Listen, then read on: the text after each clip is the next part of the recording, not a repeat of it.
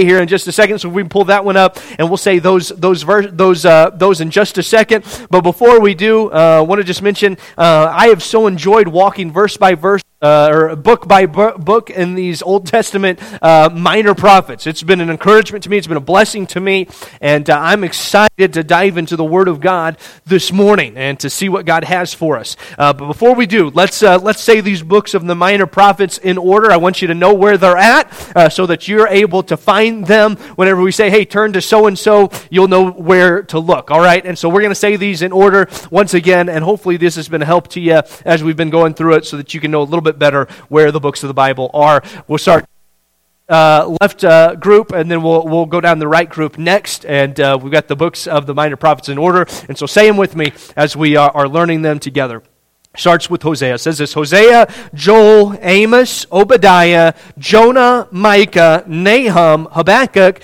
Zephaniah, Haggai, Zechariah, and Malachi. All right. Great job. You're learning. I hope that you're learning, and uh, I hope that you'll, uh, you'll, you'll start to plug in and know where these books of the Bible are. And I've so enjoyed uh, going through. We're giving an, a bird's eye view of these books and pulling out a few specific truths from them to help us so that whenever we go back and we read through them, we're not just skimming through them because we don't know what's going on, all right? Hopefully, some of these things you've been able to take notes over uh, that you'll be able to go back and refer to so that you can know when you come to them in your Bible reading what's going on, what in the world is, is happening, who's talking, and uh, what's taking place. Well, today we come to the book of Joel, the book of Joel, and that's where we're going to be this morning. The writer and the writing of the book of Joel, when it was recorded, to be honest with, is very diverse uh, when it comes to uh, and, uh, the, the scholars debating when it was written. And the reason for this is because we don't necessarily have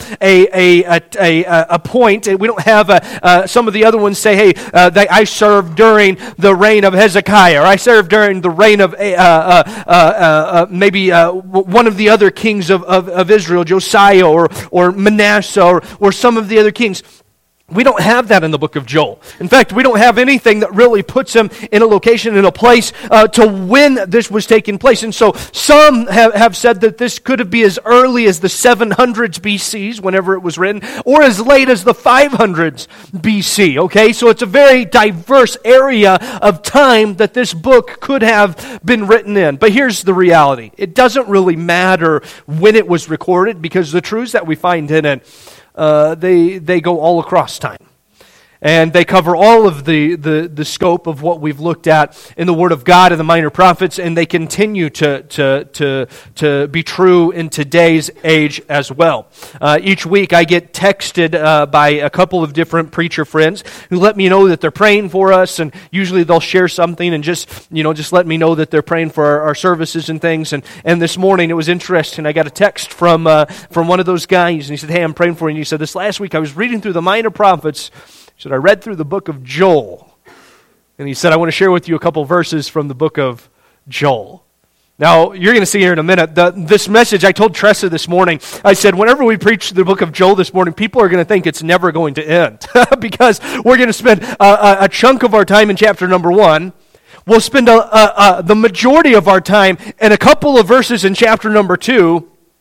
And then we're just going to spend just a little bit of time in chapter number three. But it's going to feel like it's never going to end because we're going to spend so much time on the front end of this, okay? But listen, uh, stick with me, okay? It won't be as long as what you think it's going to be. And I believe it's going to be tremendous encouragement to you as we go through this book of Joel and then focus our attention on two verses that he texted me this morning. I said, man, the Lord must have been in it because those are the two verses that we're going to spend the bulk of our time in our service this morning. And we'll get to them in just a minute in chapter number two.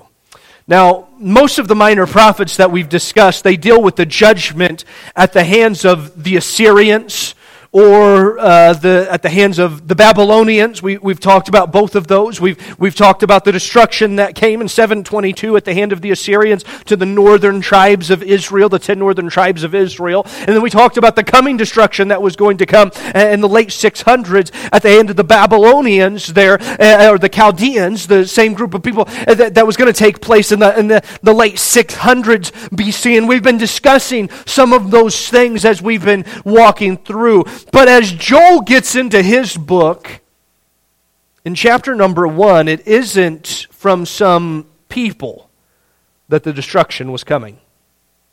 In fact, if you look down with me in verses 2 and 3, we find this. He, he begins by saying this in verse number 2 Hear this, ye old men, and give ear, all inhabitants of the land. Hath this been in your days, or even in the days of your fathers? Tell ye your children of it. Let your children tell their children, and their children another generation. Here's what he was saying. He was getting at. He was saying, listen, what, what's happening what's taking place is something that we've never seen it on this magnitude before the destruction that's happening. He says this is something that you're going to talk to your children, and they're going to tell their children, and they're going to tell their children. I remember growing up in Indiana uh, that, that my parents, they used to say, I remember the blizzard of 1970, whatever it was. And, and, you'd hear people talk about it. Oh, yeah, I remember, I remember that. And I remember, you know, the snow was this, this high, and you couldn't even get out of your house, and all this different stuff. And they, they talked about the blizzard of such and such. Maybe you, you can think back on, a, an event, something that took place, and, and it's passed down, and, and, and you tell your kids, oh, I remember whenever I was a kid and, and this happened, you know, and, and, and we share it with them, this, this incredible event that took place. Uh, one of the things that's amazing to me today is whenever I talk to young people about September of the 11th, and so many of them say, yeah, I wasn't born. And uh, I'm just like, oh my goodness, that's unbelievable. In fact, I would say most of the teenagers, most of the young people in this room this morning were not born at September 11th, which is absolutely mind boggling to me. But uh, hey, nonetheless, it seems like yesterday to me. Uh, I mean, like all of us in this room, we could sit here, and I'm sure most of the ones that were alive, you could say, I remember where I was when I found out that the Twin Towers uh, were, were attacked, whenever America was under attack. I can tell you exactly where I was at that moment whenever I found out. And we share that with our generation. We, we pass that along. That's what he's saying here. He says, Listen, what I'm about to tell, talk to you about, he said, What's happening? He said, You're going to talk about it with your kids, and they're going to talk about it with their kids, and they're going to talk about this. This is going to be passed down for generations because of how drastic what's happening. Yes. See, the destruction they were facing, it didn't come at the hands of some army. No, it came at the wings and the teeth of locusts. Look at verse number four. He says this That which the palmer worm hath left, left hath the locust eaten. That which the locust hath left hath the cankerworm eaten. And that which the cankerworm hath left hath the caterpillar eaten. He says, Listen, there was a storm of locusts that, that came in that darkened the skies and it consumed everything green in the land. There was nothing left. No crops to grow no fields to be harvested, nothing to feed their livestock. Everything had been consumed. This was a big deal.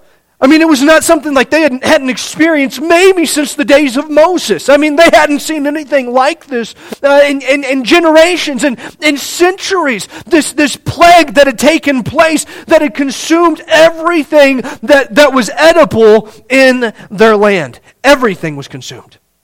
In verses 6 and 7, he goes deeper. He says, For a nation. And as he talks about a nation here, he's not speaking of a nation of people. He's talking about a nation of locusts, of these, these animals, these plagues. A nation has come up upon my land, strong and without number, whose teeth are as the teeth of lions hath the cheek teeth of a great lion. He hath laid waste my vine, uh, laid, laid my vine waste, barked my fig tree. He hath made it clean bare and cast it away. The branches thereof are made white. He said, listen, there's not even bark on the trees. It's completely destroyed. But not only were they dealing with the, with the plague of the locusts, but they were also dealing with the drought that was leading to wildfires that were consuming their lands. Look down at verse number 19. He says, O Lord, to thee will I cry. For the fire hath devoured the pastures of the wilderness, the flame hath burned all the trees of the field. The beasts of the field cry also unto thee, for the rivers of waters are dried up. The fire hath devoured the pastures of the wilderness.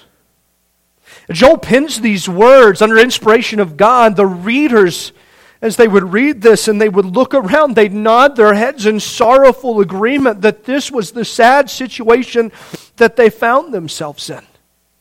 Everything was gone. Everything was destroyed. They had nothing left. I mean, they didn't have the, the, the feed to be able to feed their livestock, so their livestock was dying. They didn't have meat to eat. And listen, that's a big deal, all right? I like to eat meat. Uh, they, they, they didn't have anything. Everything was, was gone, utterly destroyed. And listen, it was a plague, it was a famine that they would talk about to their children for generations. Stories would be passed down. But it wasn't just the plague and the famine that they would be passing down. Don't miss this. They would also pass down the lessons that they learned during that time of trial. Because God never wastes a trial. He wanted them to learn from this hard time that they were going through. In verse number five, he says to them, Awake, ye drunkards, and weep, and howl, he says react, respond. In verse number 8, he says, Lament like a virgin girded and with sackcloth and with the husband of her youth. In verse number 11, he says, Be ashamed, O ye husbandmen, howl, ye vine dressers. In verse number 13 and 14, he says, Gird yourselves and lament, ye priests, howl, ye ministers the altar. Come lie all night in sackcloth, you ministers of my God, for the meat offering, the drink offering is withholden from the house of your God. Sanctify ye a fast, call a solemn assembly, gather your elders and all the inhabitants of the land into the house of the Lord your God, and cry unto the Lord. He said, Listen, this trial that's come upon you, don't let it go to waste. Don't just let it pass by. Learn and respond to it. God has a purpose for the trial. God has a purpose for the famine. God has a purpose for what you are facing. You know, I've heard numerous people over these last couple of weeks who who have come and have talked with me and, and have said, Man, I'm just so amazed because just a few weeks ago, when we were going through the book of Habakkuk and we were talking about what was taking place in the days of Daniel and how the, the nation at that time was doing many of the same things that we see happening today. They were, they were trying to rob the people of their identity by, by taking them to a, making their land a foreign land and, and changing their language and changing their names. And, and then we saw as they were trying to, to, to take and emasculate their and cause gender confusion. And, and we talked about all that. And, and, some, I've had multiple people that have come up to me and say, man, I'm just blown away at how similar things were back then to what they are today. Now, what's amazing is how often that even with the playbook written for us, we still watch history repeat itself. Isn't that true? I mean, like you can look back and say, yeah, I remember when so when this was happening, when this was going on, and wow, it seems like it's repeating itself.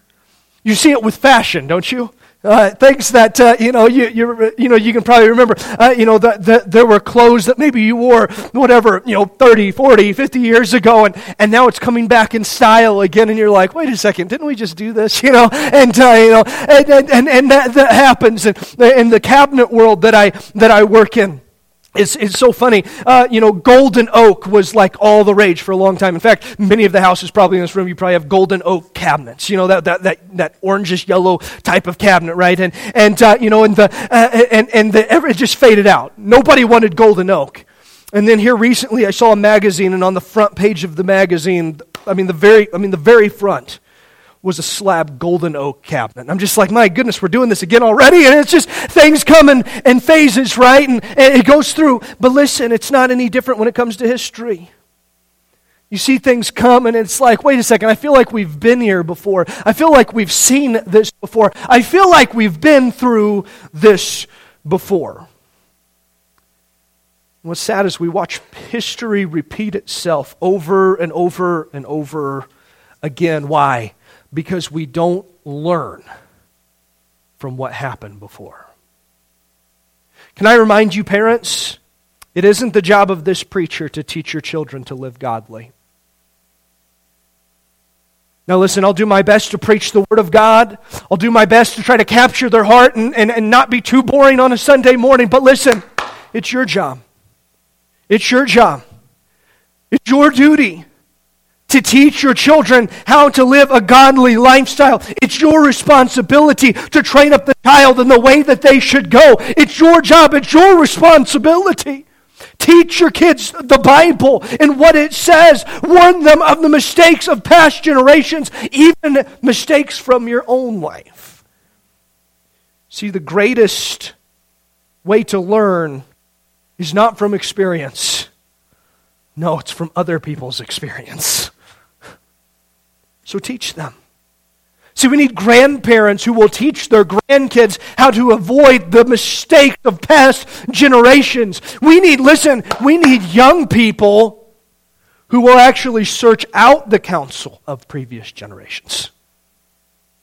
Oh, teenager, I remember what it was like being a being a teenager. It doesn't seem like it was that long ago. It's getting further and further away. I'm sure many can uh, identify with that. And uh, but I mean, I, I can remember going over to my grandparents' house and my grandpa sitting down and wanting to tell us stories.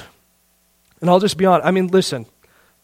I was an average teenager was like, man, is this ever going to end? I mean, I remember that's how that was how it was, and maybe you can sympathize with that. Maybe you remember that, but I remember as I got a little bit older, and and even as I graduated from high school and went to college and things, and then came back, and as my grandparents were getting older and and age, and I'd go to their house, and all of a sudden it would change. And no longer was it a, a task to sit and listen to their stories. No, it was something that I wanted to hear. I wanted to learn from. Man, today, if you can find somebody that's got a few generations ahead of you and you can go and you can sit down with them and just say, hey, teach me thy ways. Hey, listen, that's a great thing. It's a wonderful thing to do. And young person, can I encourage you? It'd be good for you to set the phone down for just a minute and turn off the TV and take the earbuds out of your ears and pay attention for just a minute and actually learn from somebody that's been through the heartaches that they're trying to prevent you from going through. See, we need the elders to teach the younger about the goodness of God, even through trials. Philippians chapter number one, we mentioned this a couple of weeks ago, I think, over in Sunday school, but in verse number 29, it's one of the most powerful verses when it comes to this matter. It says, For unto you it is given on the behalf of Christ. He's given you a gift, not only to believe on Him. Everybody loves the gift of salvation. Everybody wants the gift of salvation. Everybody loves to talk about it. We mentioned it a couple weeks ago. We have songs that we sing about how uh, the, the salvation of God, and we love to sing about the goodness of God and the glory of God and the mercy of God and the grace of God. But we don't have any songs about many songs about the second part of this. See, not, uh, not unto you it is given on behalf of Christ, not only to believe on him, but also to suffer for his sake. He says, I give you the gift of salvation. But oh, listen, on the same verse, I give you the gift of suffering. Nobody likes that one. Nobody wants to go through suffering. Nobody wants to, uh, to face the difficulties in life, and yet God says this is an opportunity for you to grow. This is an opportunity for you to, to give me glory through your response and the way that you react to what I am doing in and through your life. You see, we need some Barnabases who will encourage some Marks. We need some Pauls who will teach some Timothys. And it's time that we wake up and pass along some of those lessons that you've learned. Time to wake up and listen to those who are doing the teaching. To invest in others. Listen, it takes time, but that investment is always worth it.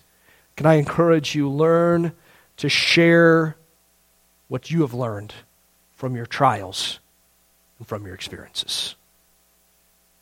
Oh, parents, grandparents, listen, God's God's, God wants to use you in that way. God wants to use what you have been through to be able to help someone else.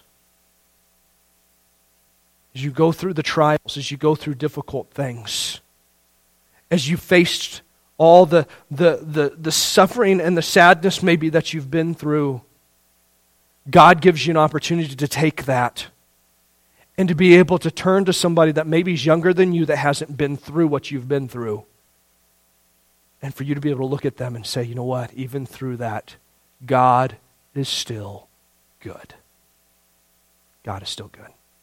Caleb said it earlier, but it's so true. Listen, our praise, our worship to God should not be based on our circumstances.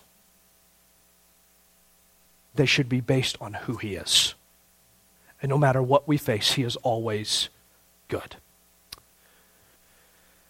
Well, in chapter number one, he, tells him, he says, Listen, there's, you're going through a destruction like you've never experienced before, something you're going to talk about for years and generations. Learn from it and teach it to your children. But as bad as things were in chapter number one, Joel was just setting the stage for what would be discussed in chapter number two.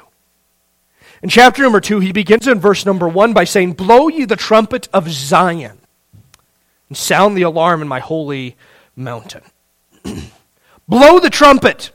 Sound the alarm. The blowing of the trumpet was used to gather people for an occasion or to warn them of a coming danger. And listen, in this situation, it was the second reason, not the first.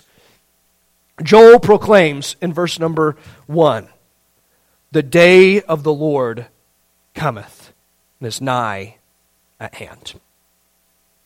Now, when Joel said this, he wasn't referring to a specific day in history, all right? He wasn't referring to this exact day. That's not what he was talking about. He, he, was, he was referring to a period of time. It's kind of like how we might say, hey, listen, we live in a day of technology, all right? You might have heard somebody say that. You might have said it yourself. We live in a day of technology like never before. Now, you would understand in me saying that, that I'm not saying that we live in a single day, right? This day, exactly this day is a day of technology. Now, tomorrow is going to be different, okay? No, no, you would understand. Listen, okay, when I say we live in a day of technology, it's a, it's a, it's a period of time. It's not just a single day. That's what he's talking about here when he talks about the day of the Lord. He's not talking about a specific day. No, it's talking about a period of time. But, but the point is this the phrase the day of the Lord, it, it, was referring to a day of judgment and reckoning with Israel.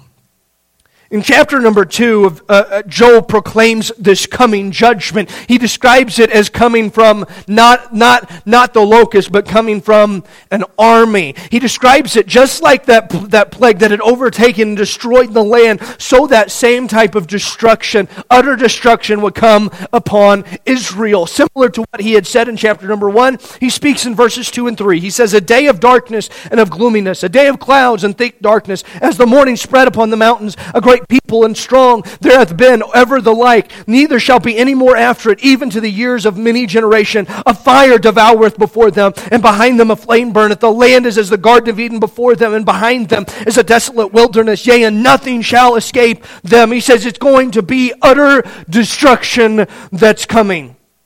It was a prophecy that would be in part fulfilled with the destruction of the Israelites at the hands of the Assyrians the hands of the Babylonians, but in a greater way, it's a prophecy of destruction that is still to come. You see, as we come to verses 10 and 11, we're reminded of the eschatological timeline. In verse number 10, he says this The earth shall quake before them, the heavens shall tremble, the sun and the moons shall be dark, and the stars shall withdraw their shining. The Lord shall utter his voice before his army, for his camp is very great, for he is strong and executeth his word. For the day of the Lord is great and very terrible, and who can abide it? Let me try to help you with something to, to understand from an Old Testament prophet's perspective, okay? In the Old Testament prophet's perspective, they did not see this age that we are living in. They did not see the church age that we're enjoying today, this age of grace. Remember, the Old Testament is primarily dealing with Israel. The prophecies that we find is God's judgment dealing with Israel. And so, whenever the prophets would look, they would look and they would see, okay, they would see almost like two mountains, right? Have you ever, you ever uh, went, went hiking before? Or, you, I mean, it's hunting season. I mean, a few of you guys went out yesterday, I'm sure, and sure there's some out today. I mean, you, you, you go hunting, and what happens? You, you look up and you see the top of the mountain. In fact, I was, I was talking with someone recently. We looked and we saw the top of the mountain. They said, that doesn't seem that far away.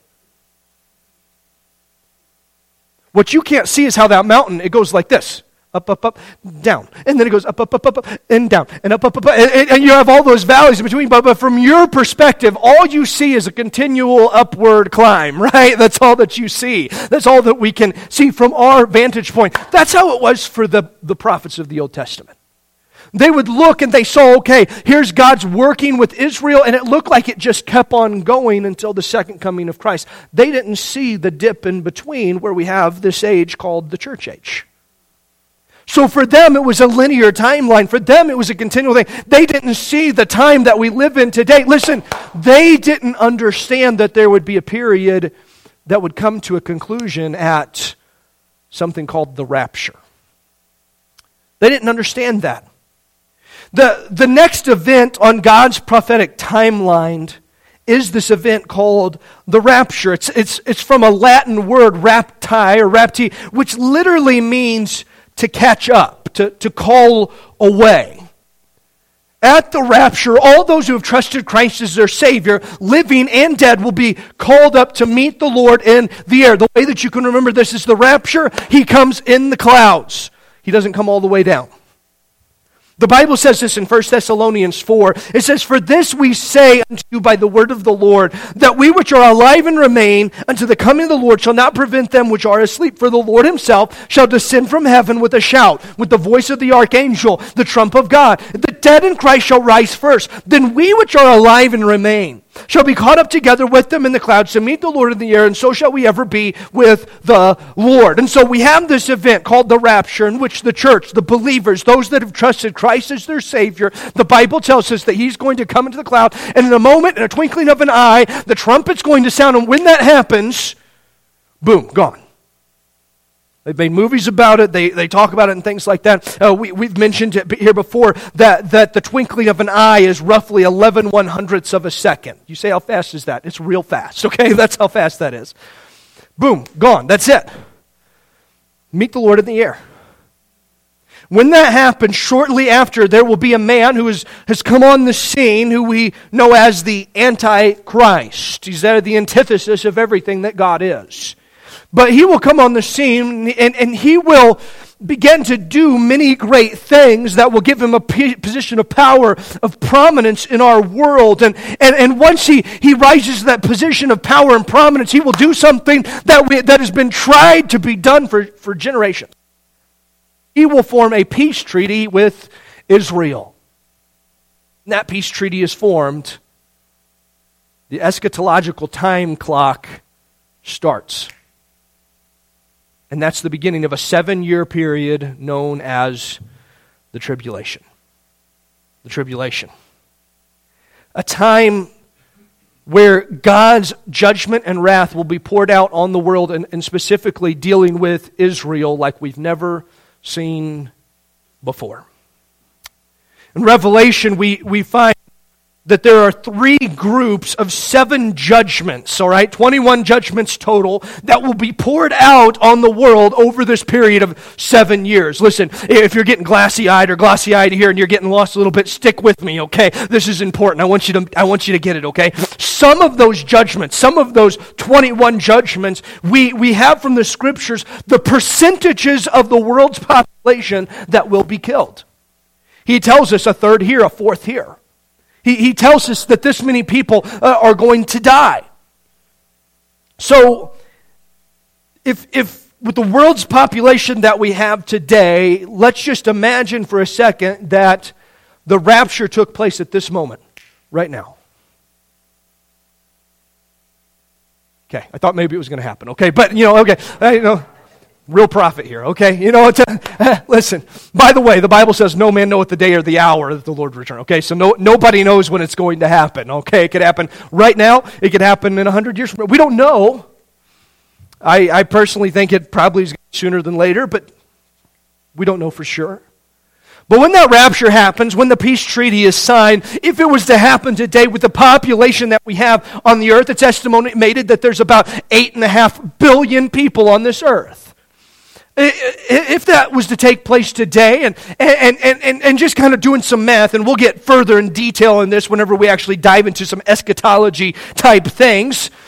If we were to take the numbers that we have today, And we were to apply a couple of the judgments that we know the numbers to. For example, in the fourth seal judgment, there's going to be death that's released, and it says a quarter of the world's population will die by plagues, disease, or beasts of the earth. And in the sixth trumpet judgment, uh, he says that an army is going to kill a third of the world's population. So, just based on the numbers that we know, if the rapture were to happen today over the next seven years,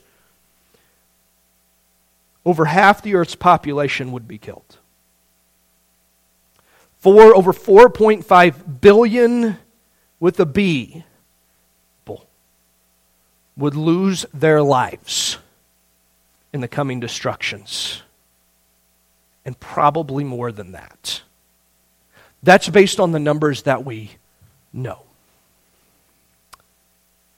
It's with the knowledge of that coming judgment the knowledge that, that during that period of time that there's going to be more persecution, more suffering, more pain inflicted on the world that has ever been seen in all of history. It's with that in mind that Joel penned the words of verses 12 and 13. Therefore, also now, saith the Lord, turn ye even to me with all your heart with fasting, with weeping, and with mourning. And rend your heart and not your garments. And turn unto the Lord your God, for he is gracious and merciful, slow to anger, of great kindness, and repenteth him of the evil. See, in the Old Testament, the Bible tells us that when somebody was was broken. When they were mourning, they would take their garment and they would tear it. The, the, we know from example like the book of job whenever job was lost his family and was going through all of those things that he tore his garment and the bible says he put on sackcloth this, this itchy garment and he sat down in sackcloth and ashes it was, it was a sign of, of extreme mourning extreme brokenness and, and, and sorrow but here's what had happened to the believers here. They had come to the place where they would wanted to show everybody just how spiritual they were. Just how religious they were. Just how truly humble they were. They were they really were the definition of humble and proud of it. And so they would tear their garments as a show for everybody to see at just how spiritual and religious they were. Oh, woe is me. Oh, I'm just so, so sad. I'm just so, so humble. I'm just so spiritual.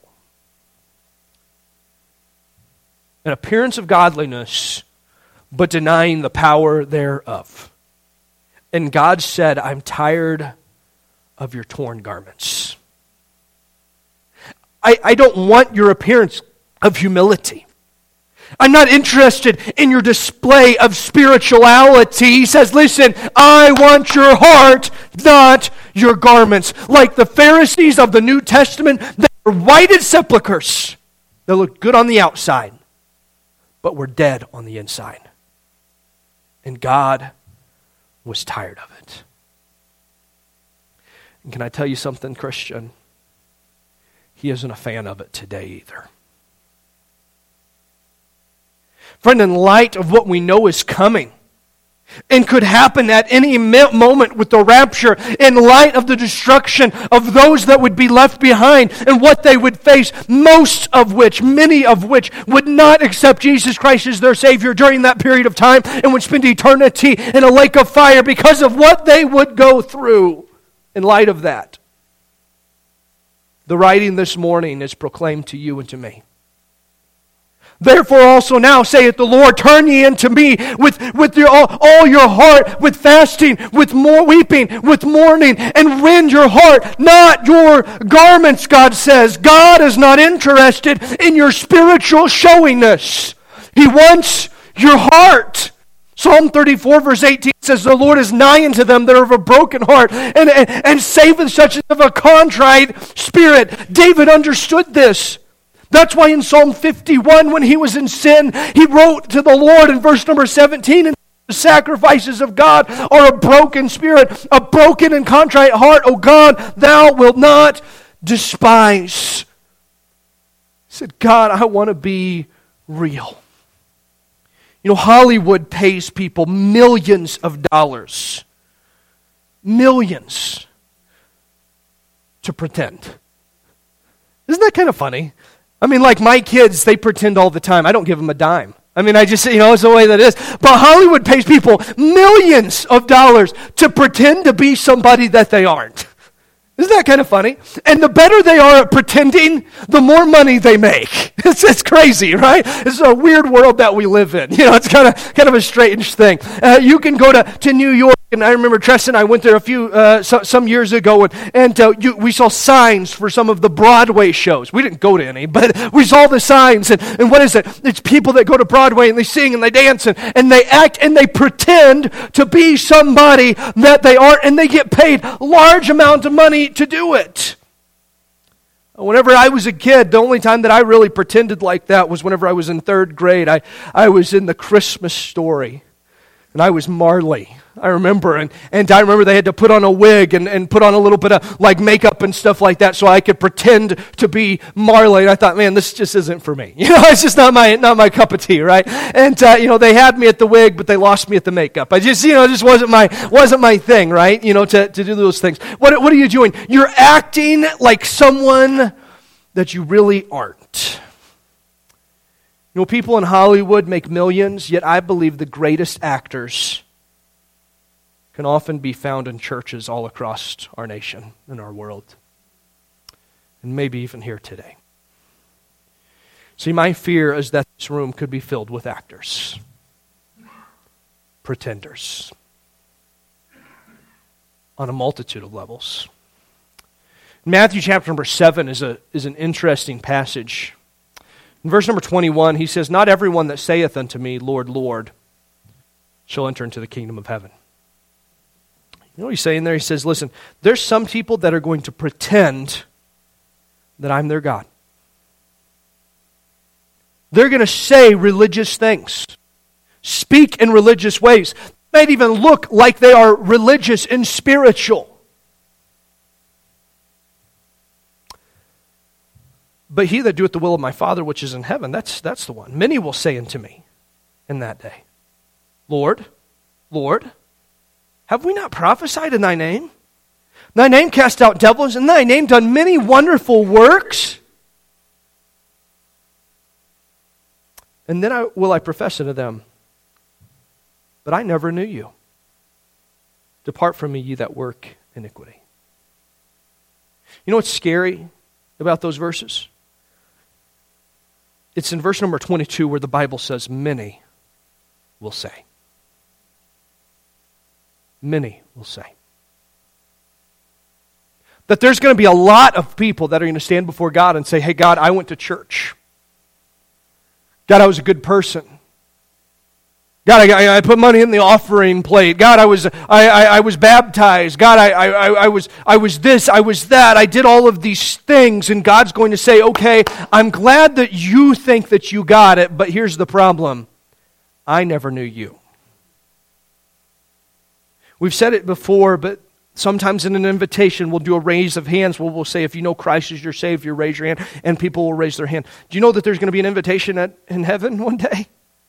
But here's the difference we're not going to raise our hands and say, Yes, God, I know you. He's going to raise his hand and say, If he knows us or not. The Bible says many will be in that day that'll say, I did a lot of good things. But he's going to say, But I never knew you. You never accepted me as your Savior. See, if Jesus were to come back at this moment, you'd be left behind. You're an actor pretending to be a Christian, but God's not interested in your religious games. He wants your heart. You remember what he said in Romans chapter number 10, verses 9 and 10? That if thou shalt confess with thy mouth the Lord Jesus and shalt believe in thine heart that God hath raised him from the dead, thou shalt be saved. For with the mouth, excuse me, with the heart man believeth unto righteousness, and with the mouth confession is made unto salvation. Do you know there's a lot of people that are going to miss heaven by about 12 to 18 inches? Just depends on how long your neck is. they have the knowledge, but you've never received Him as your Savior. Friend, if you're here today and you've never accepted Jesus Christ as your Savior, if you've never called upon the name of the Lord, if you've never asked Him to forgive you for your sins, friend, you're playing a game. And it's not a game you're going to win.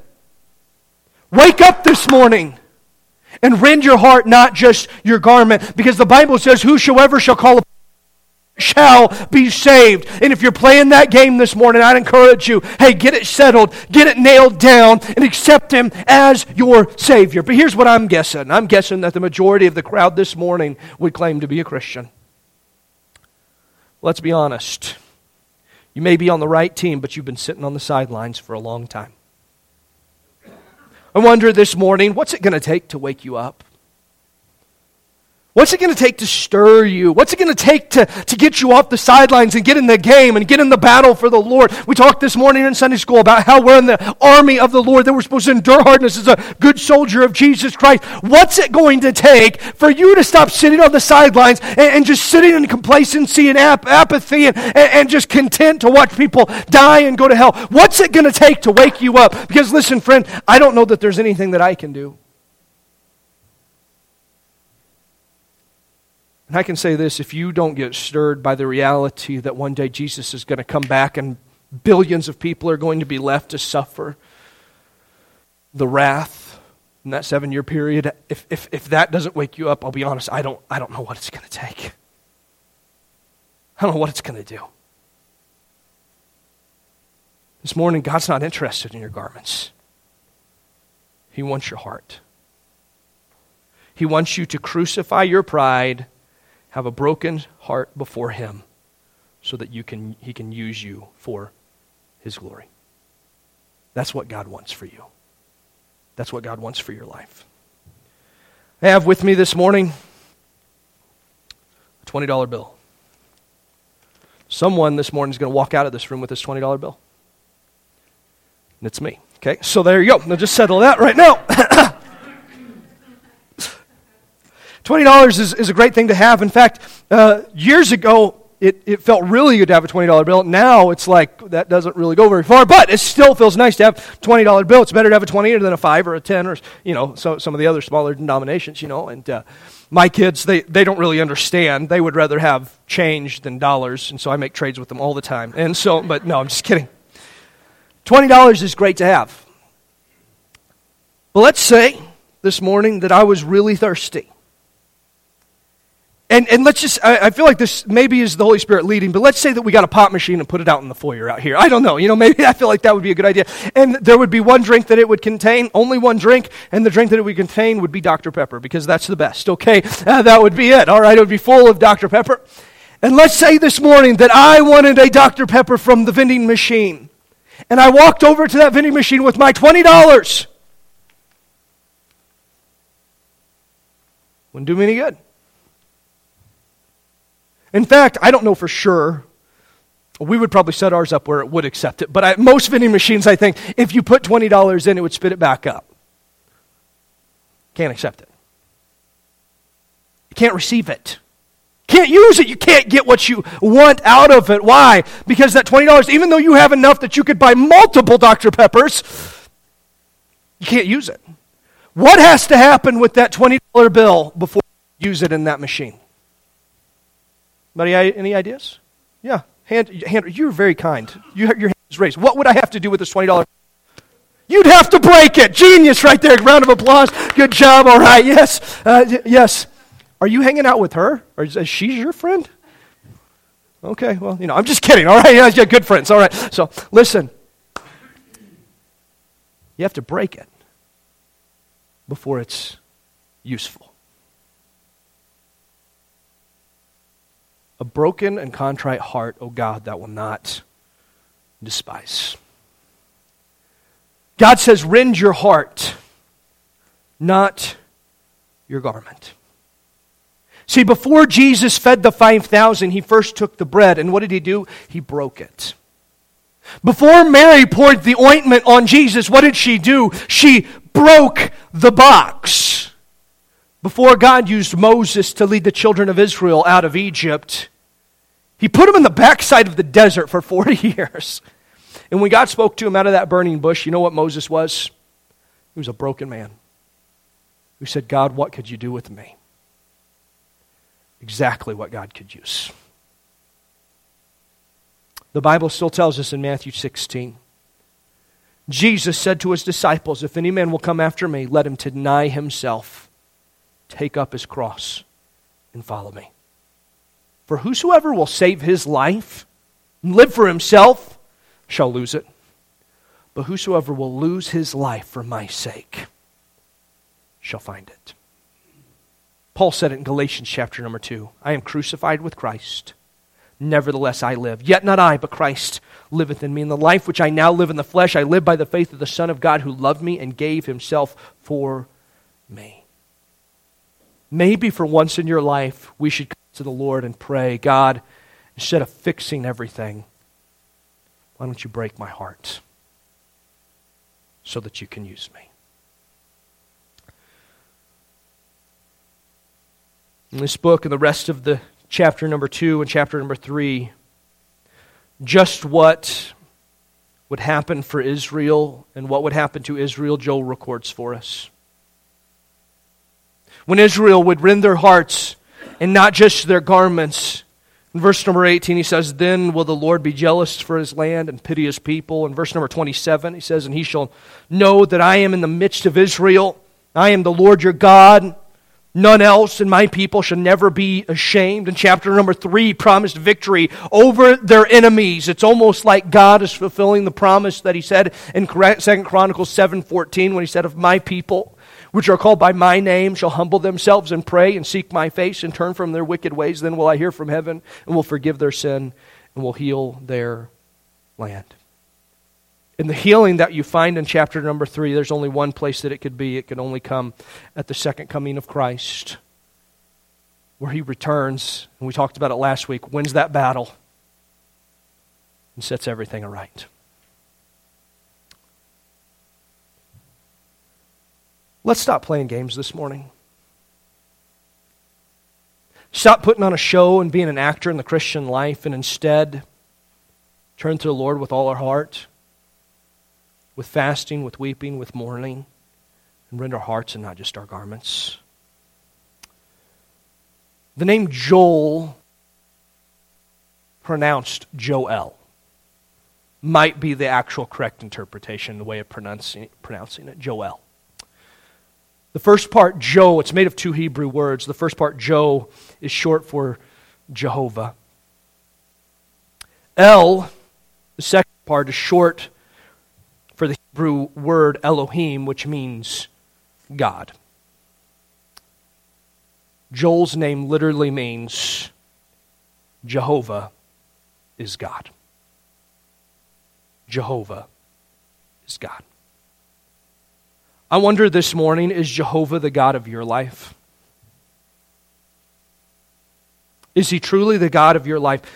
Today, maybe we should stop pretending and acting like, oh, yes, yes, that's, that's, he's my God. No, no, no. Maybe today would be a good day to say, God, I actually want to make you the God of my life.